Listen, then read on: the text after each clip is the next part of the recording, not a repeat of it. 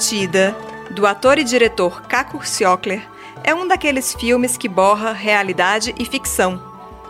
Não dá para saber nunca se a protagonista, a atriz Georgette Fadel, está interpretando uma versão de si mesma ou apenas sendo ela. O que sabemos, de fato, é que ela integra um grupo de artistas em uma longa jornada de ônibus até o Uruguai. O objetivo deles é encontrar o ex-presidente daquele país, Pepe Mujica, em busca de algum alento quanto aos rumos da política. Já a Georgette tenta pensar dele algum tipo de inspiração para enfrentar um projeto ambicioso, se candidatar à presidência do Brasil em 2022. Tudo é um grande mote para apresentar, de uma forma bastante singular, uma parte das inquietações políticas que têm mobilizado o país ao longo do último ano. Partida está em cartaz na 43ª Mostra Internacional de Cinema em São Paulo e é o tema do papo que eu, Amanda Queiroz, tenho a partir de agora com o Caco Siocler. Tudo bom, Caco? Tudo bem, e você? Caco, você poderia explicar como nasceu esse projeto?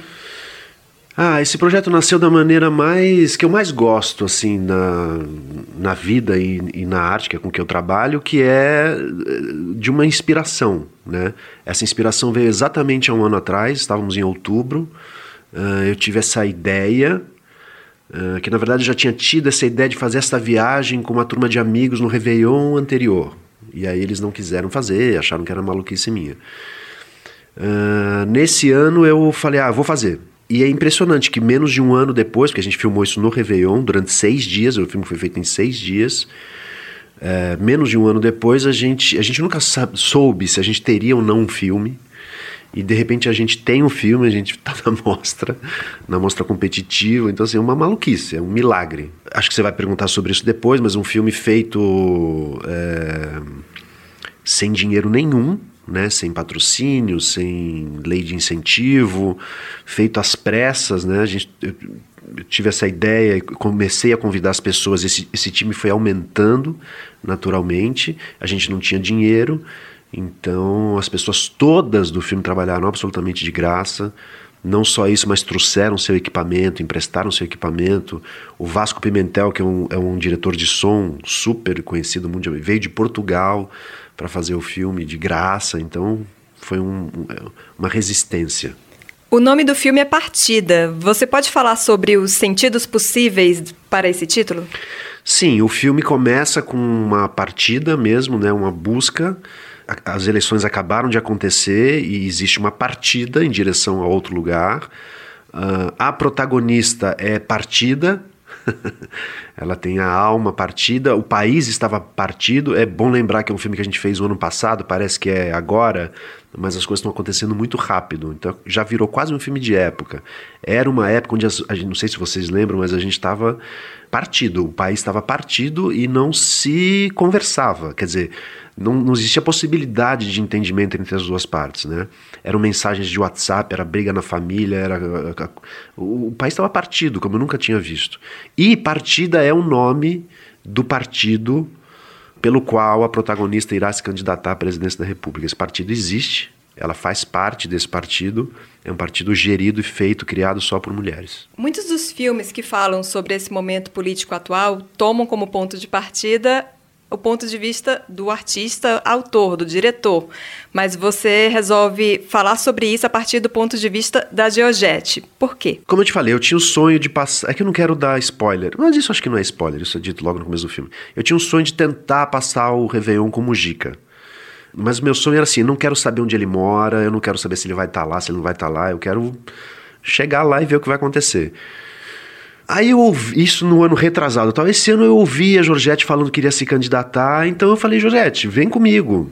A ideia éramos só nós dois. Ela iria dirigindo o carro e eu iria do lado dela é, filmando. Depois a gente começou a entender que seria interessante ter um interlocutor, é, uma câmera que não fosse eu, depois uma segunda câmera, aí já não era um carro só, eram dois carros, alguém para logar o material, aí já, era, já eram três carros, as bagagens, aí virou um ônibus.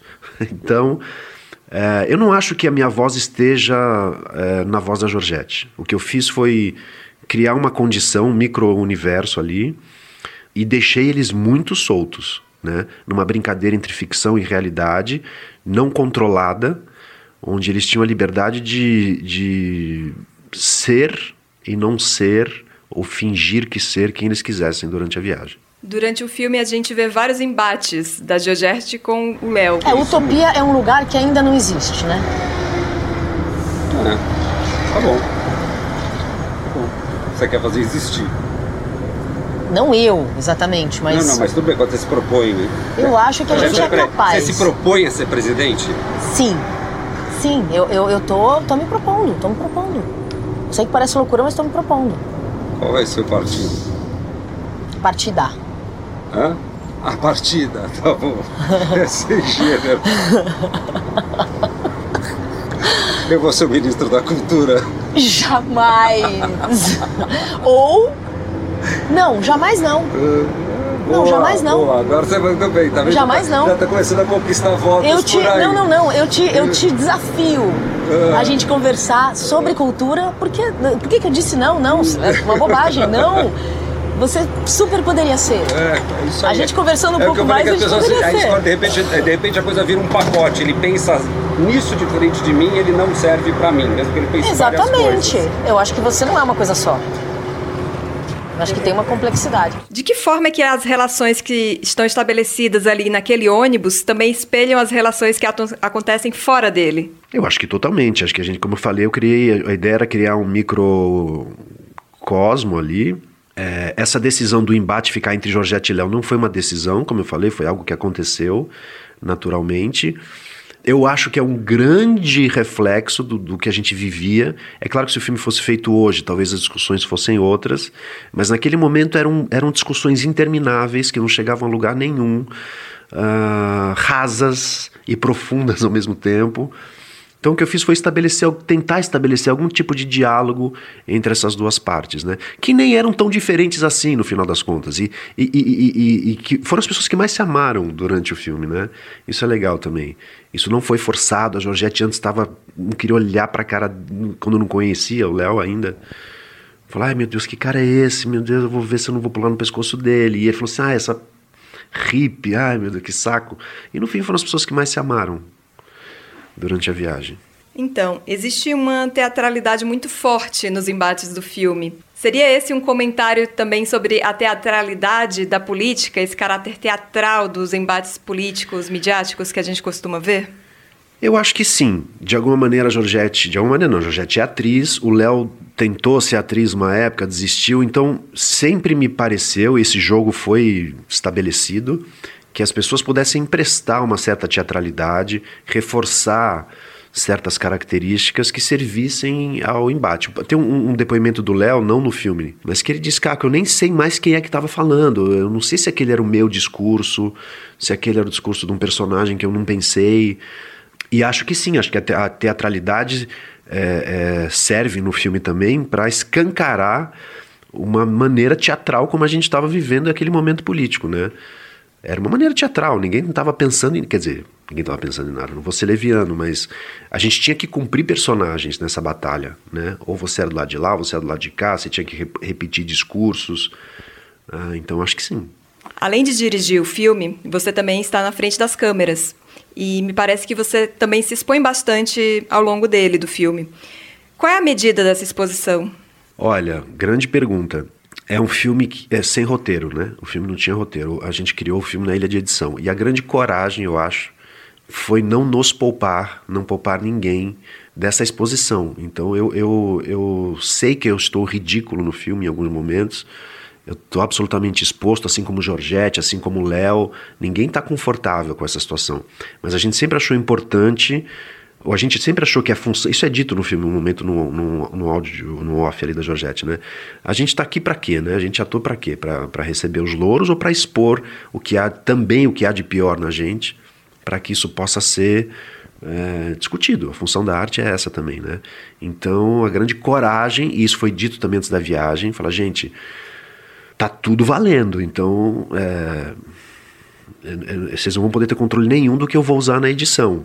Então saibam que assim é um, é um exercício de exposição geral. A Georgette tem uma relação amorosa no filme e, e então tá tudo exposto ali, né? Você falou que o filme foi criado roteirizado na ilha de edição.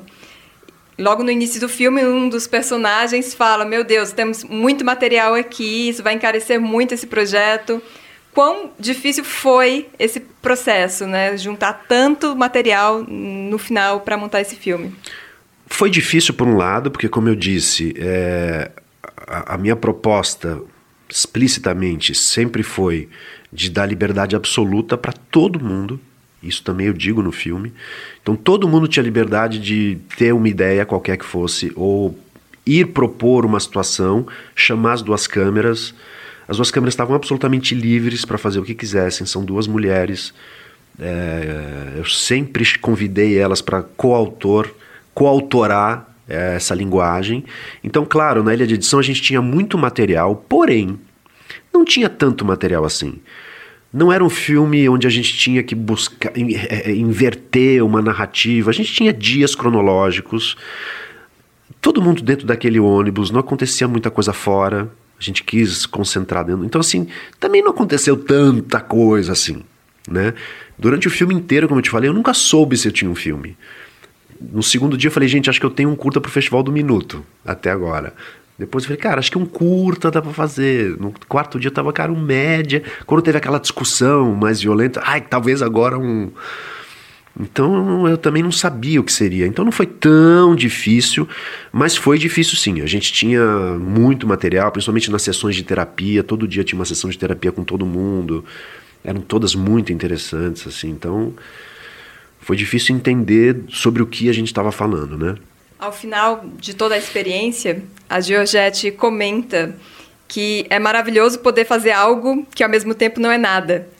E eu queria saber o que é esse nada e por que aquele é importante. Então, eu não acho que seja uma afirmação dela. Tanto é que ela faz essa, ela dá essa fala e a gente vai para um close da menina que acompanhou a viagem inteira, né?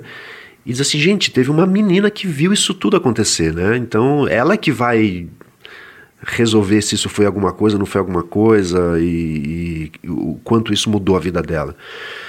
Mas eu acho que, que essa frase é, é, tão linda porque é isso. É, esse filme é tudo e é nada ao mesmo tempo. A gente não fez nada. Que que, a gente não fez nada, mas fez tudo, né?